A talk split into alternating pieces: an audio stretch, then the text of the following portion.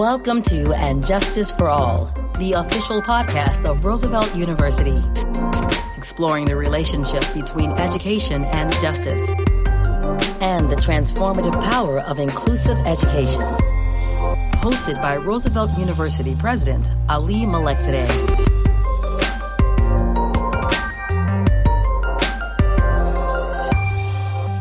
This September, alumna and nonprofit leader Sharon Bush was voted in as a member of the Roosevelt University Board of Trustees.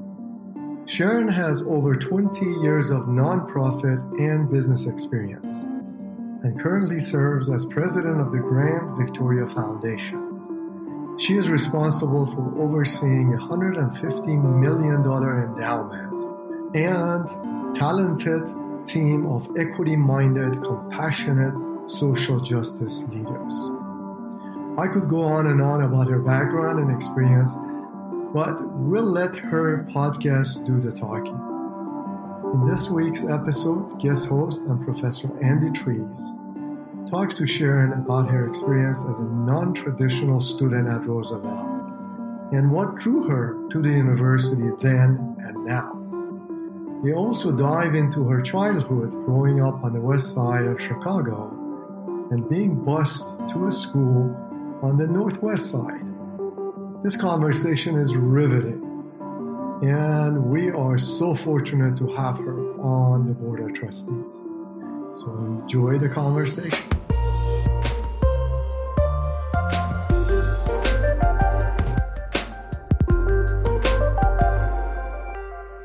Sharon, thank you so much for coming on the podcast today. You are a new board member at Roosevelt and also a Roosevelt alumna. You got your master's in public administration. Before we get to your now very serious job as board member, what was it like as a student at Roosevelt?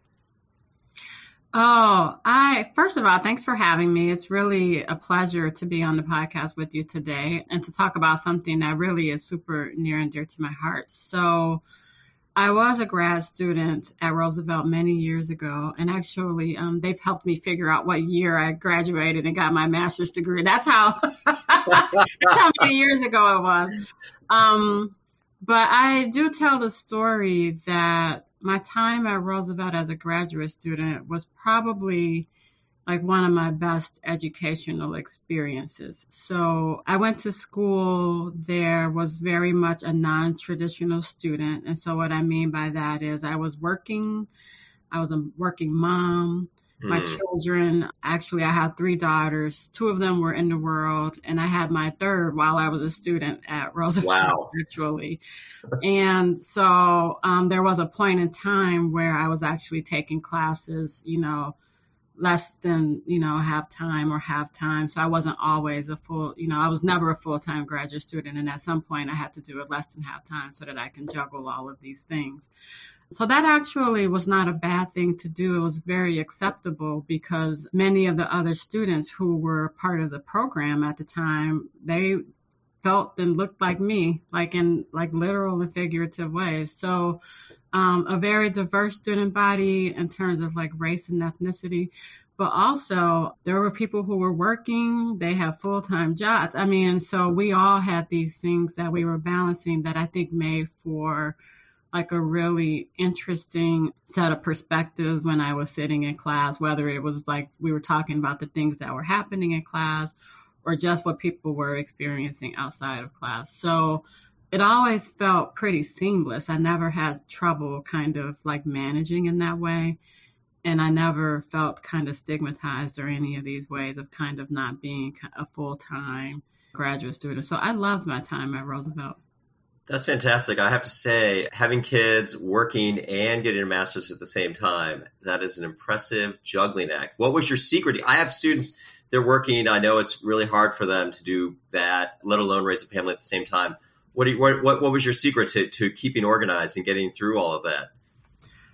That is a very excellent question. I mean, I was married, so I mean that helped. So okay. you know, there are sometimes that there that's not the case with students. So like my mom, I can remember her trying to go back to school and, you know, she was doing that more on her own. And so she didn't finish, right, to, you know, what she sought, sought out to accomplish. So being married definitely helped. And um, there were times where I had, and that also allowed me to pull back. So I, I, had to be very more accepting of not having perfect, like be the enemy of the good, right? So it's like, oh, what you should do is be this kind of student and you should carry this number of hours and all of those things. And I had to let all of that go. And I had to be much more comfortable that this is not going to take me two or three years. It's going to take longer but it'll allow me to do all the things that were important in my life and that I couldn't necessarily stop or didn't feel like I could because there would be like an opportunity cost to those things, right? Of like, if I stepped out of the workforce, what would that mean at the time that I was doing all of these things? So, mindset shift probably mm-hmm. and having the privilege to be able to do that because I was in a social structure that made it work. Mm-hmm. Well, very impressive. So I'm curious. You said uh, it was a very important experience for you. Did it change the way you, sort of your career path or the way you thought about your life and what you wanted to do? I think the thing that drew me to pursue my graduate studies at Roosevelt is the mission. So this is another thing that I talk about. I could have chosen to go to many places, and I so I chose to go to Roosevelt and I chose because of the social justice mission. I don't even think I realized at the time I made the choice how important that was to me, but that was a huge factor. And I think actually now that I'm done and I'm in the world and in the world that I am professionally, it's even more meaningful to be associated with an institution that has that kind of mission, like at this time in the world, right? So mm-hmm. I think that was probably one of the biggest things that I don't know if it necessarily changed my trajectory, but it remains a very deep connection. Mm-hmm. That's fantastic. So, from student to board member, uh, can you tell us a little bit about the journey that uh, led you from that place to the current place? That's a great question. You'll have to ask Ali and others who asked me to join the um, board of trustees, which is pretty amazing. But during the time between the time that I was a student and the time of joining the, the board of trustees, which is just recently, my career has been pretty interesting. I mean, I, I went from at the time actually shifting from the private sector to the social sector, actually and I had like every experience that you could have in between. I, at the time, I was an intern, you know, at a policy advocacy organization. That was where I was when, as I was a graduate student, trying to make the transition, um, and to get some skills in order to do the things that I wanted to do. So I've I've worked um, on the front lines of a direct service organization, helping people with psychiatric disabilities, like get a foothold into the workforce and have independence. I have helped to think about and design public policy to do the thing that I did at Roosevelt, which is to help women be able to complete their education and training in ways that suit them. And I've spent now like the lion's share of my time in philanthropy, which is an amazing space to be in. It's, uh, you're surrounded by tremendous wealth and resources and people would think that giving away money is an easy thing and it probably should be. There's a lot of there's a lot of commentary right now in the sector that it should be that way. But the demands that are placed on the sector to be all things to everything compare with what that might look like for the public sector and the private sector more fully that doesn't encompass kind of like this little slice of the private sector. I say philanthropy probably is that, but not in the same way as corporations. The money that we have is nothing compared to those other sectors, right? Mm-hmm. Um, but we're asked to do these things in these tremendous ways. We should. It's a it's a privilege the way in which our organizations are set up and how they have come online. So I'm not negating that but to be thoughtful, right, uh, when we have this fragmented system, just like many other parts of society, sometimes makes it a challenge. So I uh, have learned during that time to really try to be focused on like a lever that I think makes a difference, might make a difference in the world through the time that I've been in philanthropy so much of that actually has been centered on whether quietly or these days a little bit more explicitly in my work at Grand Victoria Foundation is to think about racial and social justice. These are things that are at the root of every disparity that we have across all sectors. And so it feels important to really think about and focus on those things very targeted and very consistently over many, many years. Those are the things that I've been involved in and learned like over the years between the time I was a student and the time that I've been asked to join the board of trustees. And so now to be asked to join this board at this institution with this mission align with the things that I've been doing over my life is amazing. Like it's amazing kind of having the stars align in that way. So when I was asked, I thought, well, why not? I'm looking for something right now that is at this stage in my life where I'm going through a lot of, you know, personal transformation. It felt like really the right time to bring all of these experiences that I've had and values that I've held together to be on this board. You know, I have to say, I think uh, it's fantastic that you found Roosevelt as a student and now coming back as a board member. Clearly, uh, the idea of social justice and the importance of it has been a central theme of your life. So it really seems like a, a fantastic fit. I can see exactly why they asked you to be on the board. Uh, I want to talk to you more about your board time uh, or what you're hoping for the board, but I, am curious to hear more about the organization you you currently run, the Grand Victoria Foundation you just mentioned. Uh, can you tell us a little more about that and and what kind of things uh, it's involved in. Sure. Grand Victoria Foundation is uh, next year will be 25 years old. So that's not old, but it isn't young anymore. So we are pretty established, right? Just like it would be if I were talking to my daughter who's about the same age. Um, but we are a grant making foundation, a private foundation that was founded about 25 years ago. Our mission is to, you know, think about removing barriers to persistent problems that ultimately make Illinois a great place to live and work. Uh, so that means our mission covers the entire state. Uh, we can give away up to about 10 or 11 million dollars annually wow. to cover issues throughout the state that are related to the economy, education, environment, and civic engagement and to support efforts that think about that from a very human centered and equitable perspective, meaning how do you think about systems change or policy change from the perspective of those who are most affected? So that's the thing that we talk about all the time. But if we don't actually be very explicit to operate from that perspective, then we can't really get to the things that we're wanting to see.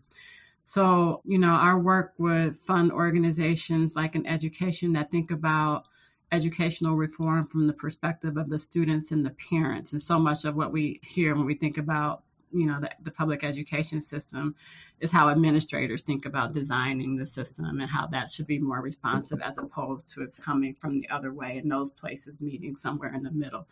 So our work really looks like that we have been really, like most people, affected by the events of 2020.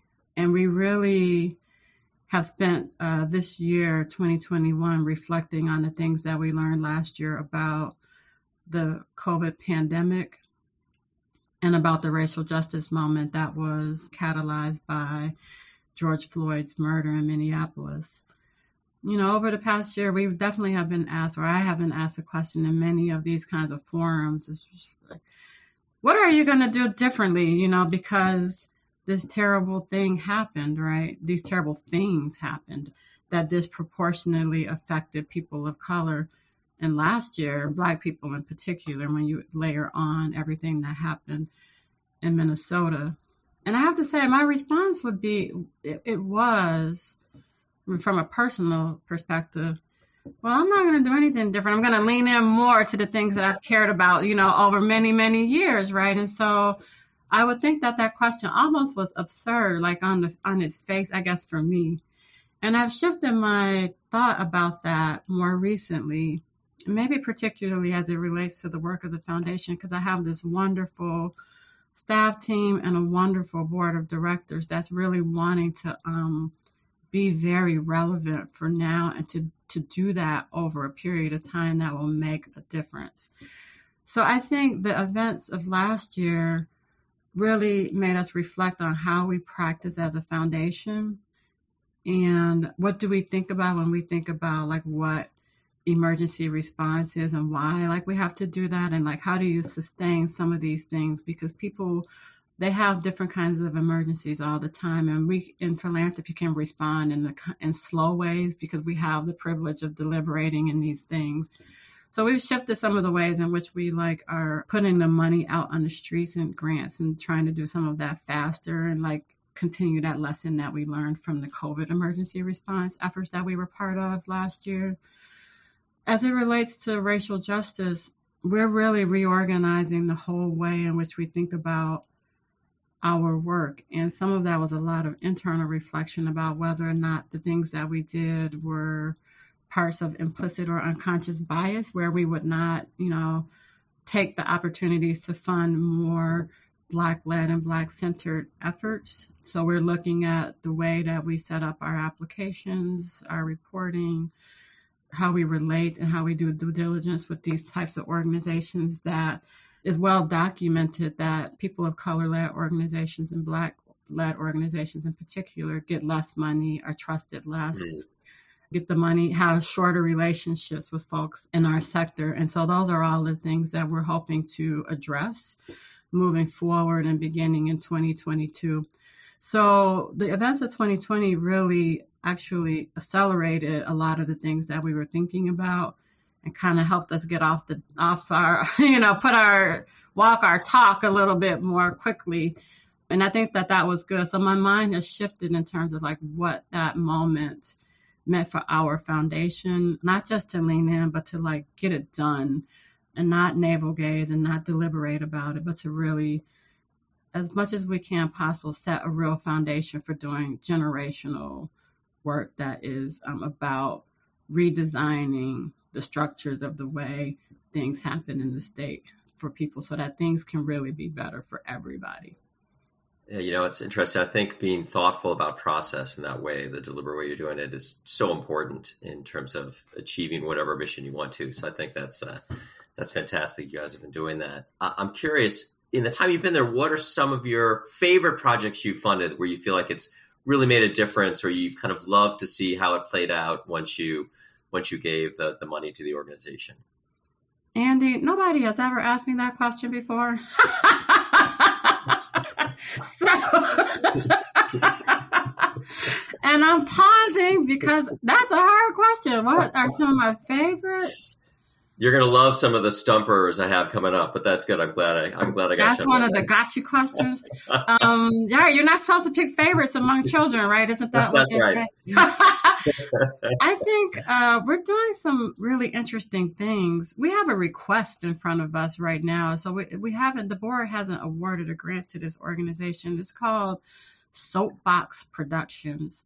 So one of the things that we did is we added a new program so we could think about civic engagement and like maybe like how do you think about that not just from the rote perspective of like you know p- participating in the democratic process of by voting and whatnot but this group that it combines kind of filmmaking and other media platforms with grassroots organizers um, so they work together to kind of do this these different narratives hmm. and storytelling that's much more driven by the people who live in the communities that are being examined through the filmmaking. So the process by which they do that seems really interesting and fascinating. And we've been funding, you know, identifying more of these kinds of organizations to fund that have these interesting cultural and civic engagement pieces to them. And I'm finding those to be more interesting. Even a group that's well established like Illinois Humanities is doing like some super interesting work. And then one of the things that I'm really super passionate about right now, but um, I've been spending a lot of time on is the creation of something that's called the Illinois Black Advocacy Initiative. And it is an effort to actually create a statewide platform that brings together a policy and political agenda that represents the needs and the perspectives of different Black communities throughout Illinois. And that was one of the big lessons that I learned from work that I did last year on the Illinois COVID Response Fund is that organized advocacy that represents these communities across the state, we've learned that that, that doesn't quite exist in the way that people would like. Mm-hmm. And from my perspective, being on the steering as on that steering committee, you know, we have some challenges in terms of figuring out how to get information and positions on Black communities. So this is something that's new. It is really, you know, could be driven and culturally designed in a way that represents Black culture from the perspectives of Black people so that you get these different narratives and maybe even different ways to think about how to design public policy. And to do that in intersectional ways that intersect with the lives of like, you know, people with disabilities or LGBTQ, right? So that you're not just thinking about it in, in a monolithic way, but really taking this expression of those who are most affected, those intersections, right? And how do we think about developing an agenda and advocating really powerfully around that in a much different way and at a different scale. So I'm super excited about that. I probably spend too much of my time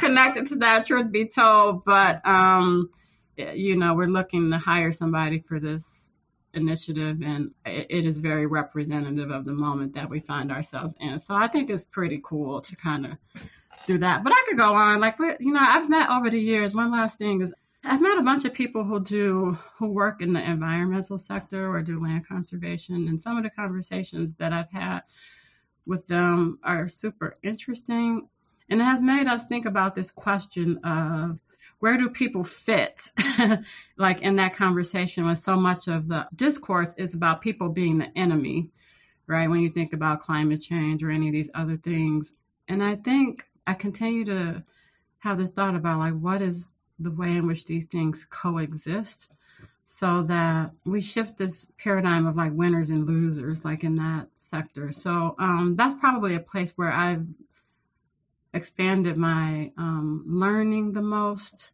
I don't know if it's necessarily my favorite but it definitely has stretched me quite a bit in terms of my knowledge how to be part of that community how to challenge that community some and I'm kind of curious about like what our future grant making is going to hold, like when we think about environmental justice.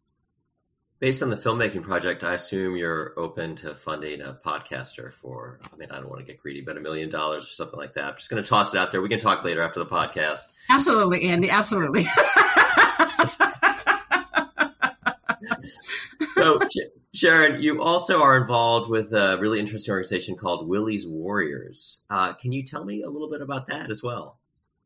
So that's something I just rolled off of that recently, but it is a relatively new leadership development program, which is hosted by Chicago Foundation for Women. And it was started because of a gift that came from the estate of Reverend Barrow. And the thing that is the coolest probably about that is most people associate Reverend Jesse Jackson with Rainbow Push or back in the day Operation Push Right? Mm-hmm. And she was always by his side all the time. And she was a pretty fierce advocate, and, and she wanted um, there to be a legacy and opportunity and platform for other women to be able to lift their voice, like be strong advocates, and it, it's an opportunity that, to actually shine a light more on her work as a as to shine it on the man, right? And so it has turned into this really wonderful program where there are two cohorts of leaders per year.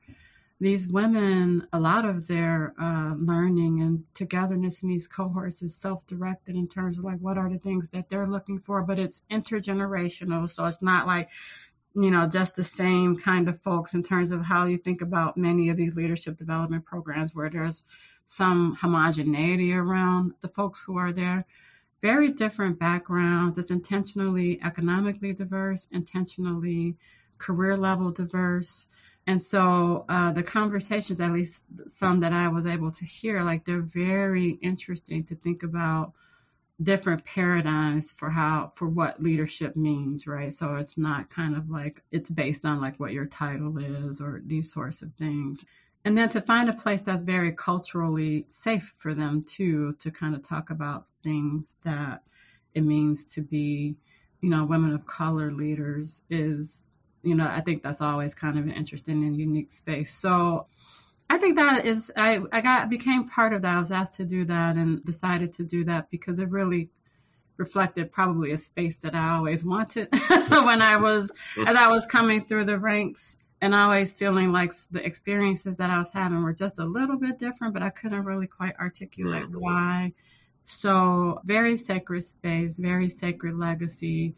And the folks at Chicago Foundation for Women are doing a fabulous job stewarding that.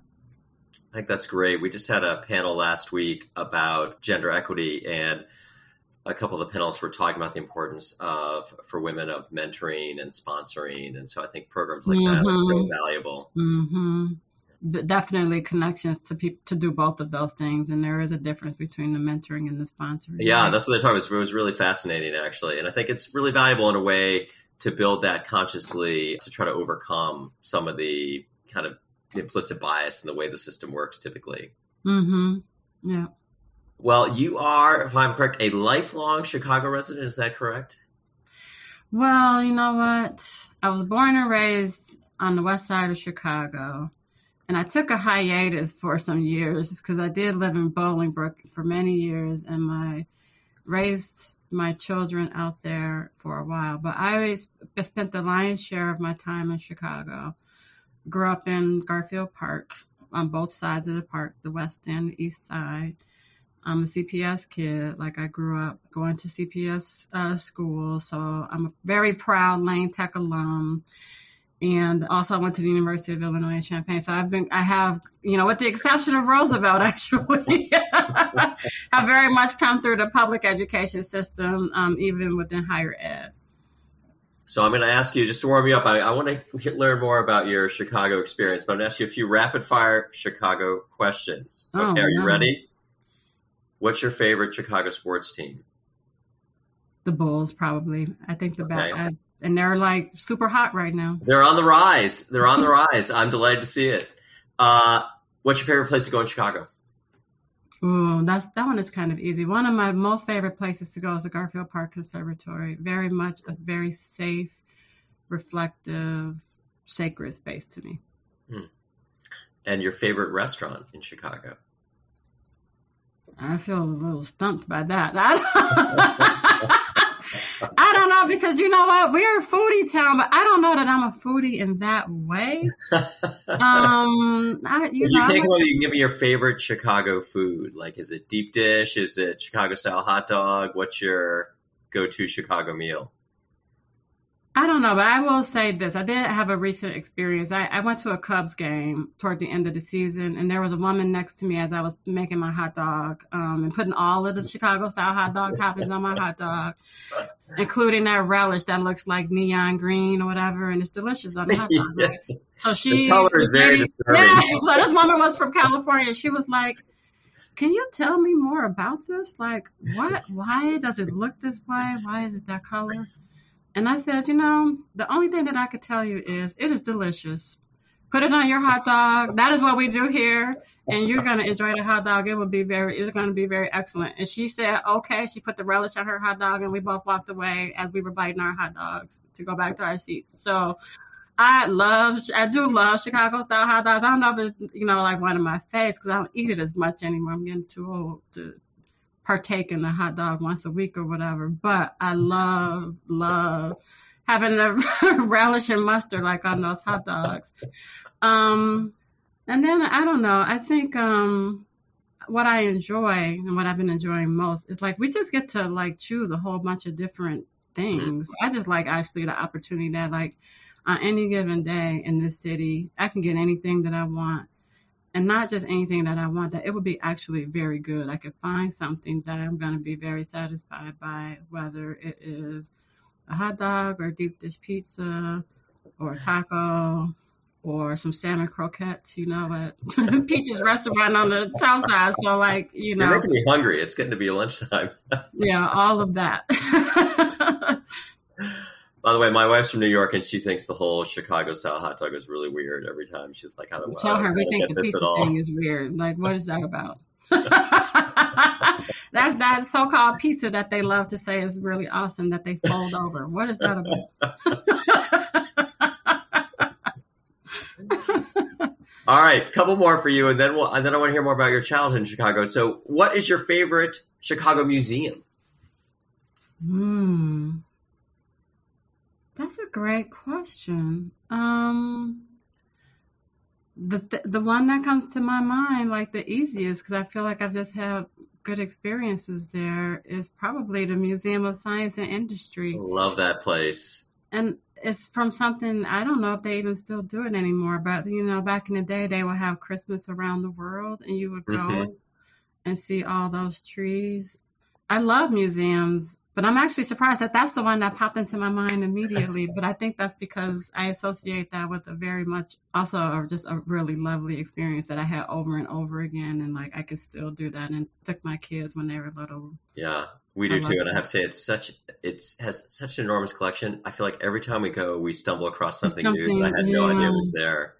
Yeah. So that, yeah, that place doesn't feel static. That, that's a good point. Who is your favorite Chicagoan? Andy, from the, the could be from the past as well. It doesn't have to be from today.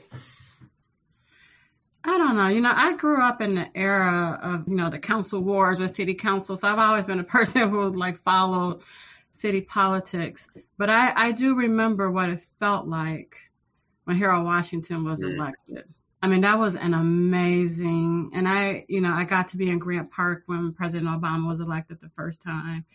But I was a high schooler when Mayor Washington was elected. And I remember how, what it felt like when he was elected, and I remember what it felt like when he died. And I think he just was a very profoundly inspirational leader for Chicagoans, period, because of all of what he represented um, and the hope for changing the way that we think about the political system in this city.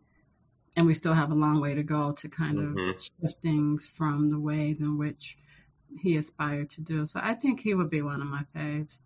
Yeah, I like that pick a lot. So that leads me to my next question. So uh, Chicago, it's racial history. There are some great things, right? The Mayor Harold Washington, his election, and what that meant for the city, and some moments that are not so great, right? The the campaign that Martin Luther King did in Chicago and what happened with that, and the white backlash.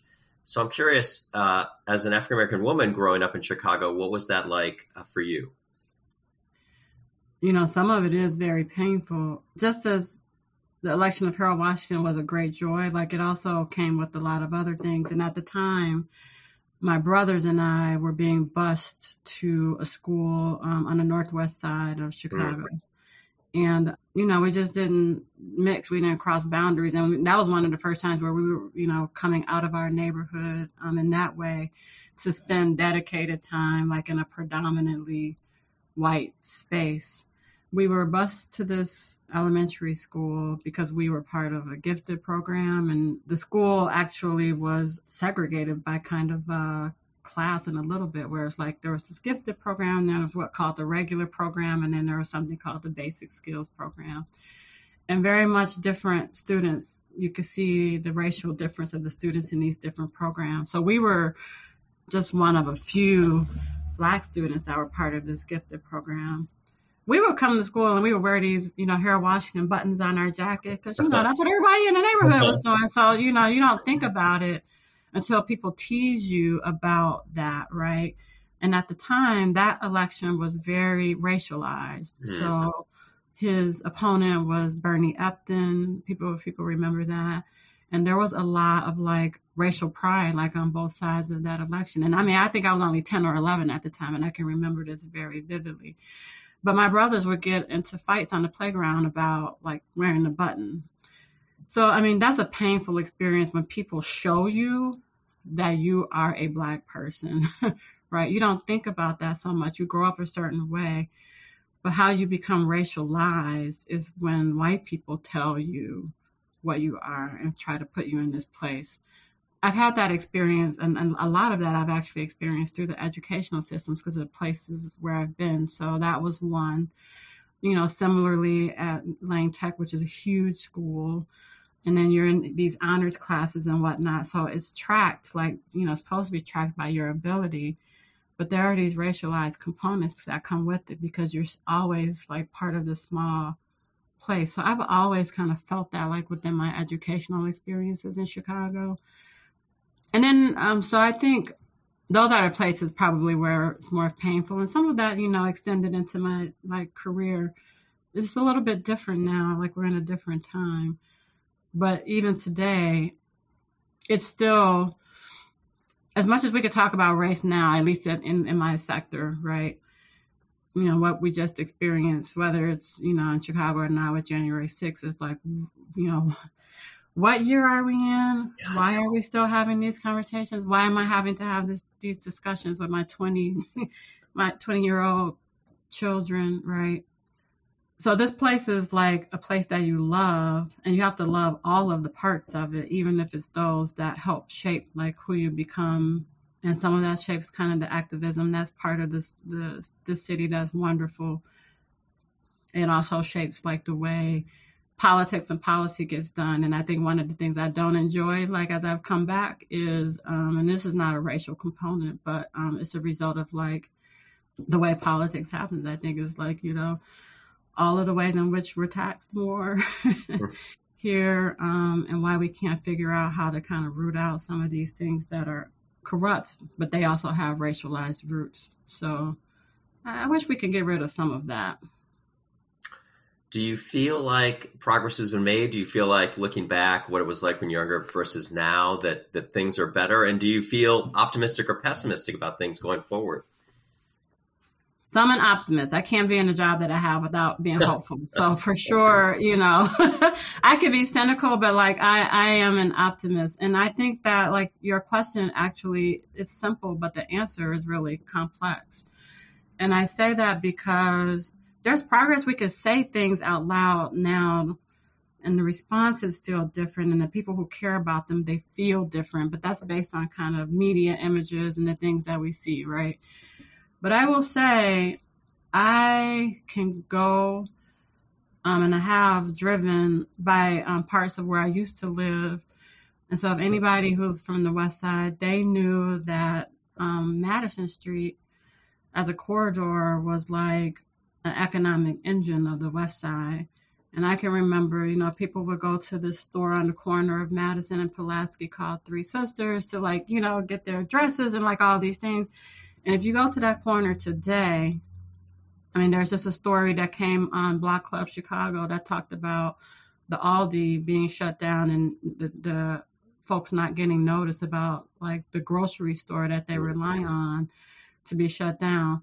It is a very different corner than how I grew up. That makes me sad, right? Because it, it is a it is it feels like a representation of the deterioration of black economic power. That doesn't make me feel hopeful when I can physically mm-hmm. see that, even though these conversations that are had in these other privileged places feel different. So mm-hmm. that's a big, huge dissonance. Yeah. So a mixed bag. Some improvements, some deterioration. I'm hopeful. I'm hopeful. Conversations are being had. Money is flowing. We're about to see what's going to come down from both the the end of the relief funds from the feds as well as now that the infrastructure bill is passed. Like what things will be happening. I'm encouraged by more multicultural kind of coalitions around who should care about like a street, a corner, like that or that corridor, right? I'm encouraged by that, those things for sure. I also know that the time it takes in order for that to come back to what it was, you know, 30, 35 years ago, it will take another decade, right? In order for people who live there to see that be vibrant and relevant in the ways that people deserve. Like those are the, their homes. This is where people live. This is where generations of people live. People that I grew up with are still there and they're very proud to be there.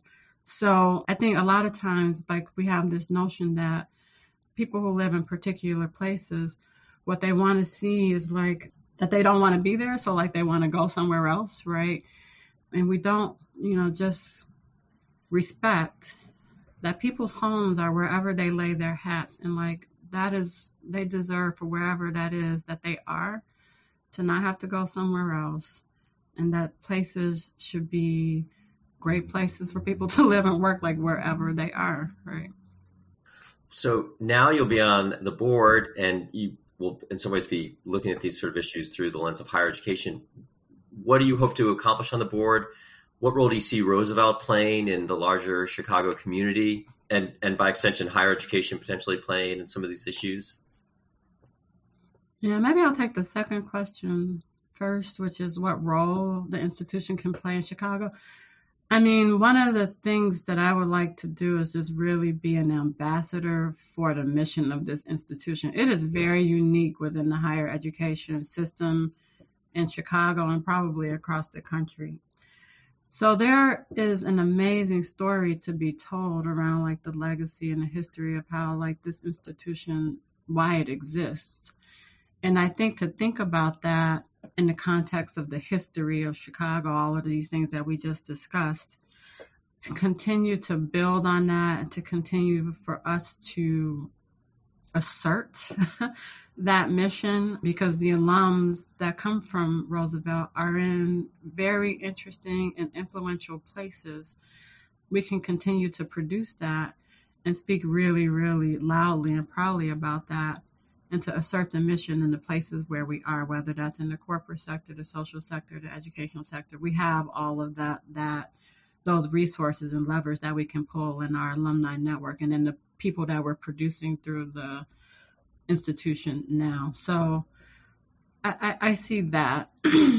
I think what role do I want to play on the board? So yes, I want to kind of like tell everybody that because I am a product of that. So I think I've done well as a student. I think I've done well in my career. And, you know, I'm just at a place where, you know, I, I feel very strongly about using my voice and I can. I know that I can do that. But really, I, I do want to learn. I mean, already, I've only, you know, I got elected in June and I attended my first board meeting in September. And the issues that come before the board, they're, you know, they're very complex and they always have to be thought about from the perspective of the impact on the students, right? Um, first. And so, you know, there are tough decisions that have to be made, like in the climate that we're in now, right? Where what we see in people's uh, investment portfolios are huge gains, right? So, you know, that's a system that's producing more and more wealth. But what we see in terms of like individuals' lives and, and the lives of like families who are trying to get their kids through, you know, our institution is not the same, right? So what does that do for resources? What do what does it do when we don't want to pay taxes? And like what is the implications of that? Like on an everyday student on a macro issue like that there are everyday implications for the people who walk through our institutions and we have to make decisions based on that right? So i am just learning kind of the complexity of like what those things are that are in front of us. And having been a student myself, like bringing that perspective about how these things should be connected. Well, Sharon, I have to say, I think it's going to be fantastic to have your voice on the board. And uh, thank you so much for coming on the podcast today and letting the Roosevelt community get to know you a little bit better. Thanks. I look forward to getting to know them better in a different way. So, um, thanks for having me. It was fun, and I'll think more about these Chicago rapid fire questions. And I know, but I'll hit you with a couple of gotcha questions when we do this. thanks so much. Thank you. Uh, if you want to listen to any other podcast from the And Justice for All series, you can go to roosevelt.edu backslash podcast. Thanks again, Sharon. Thank you.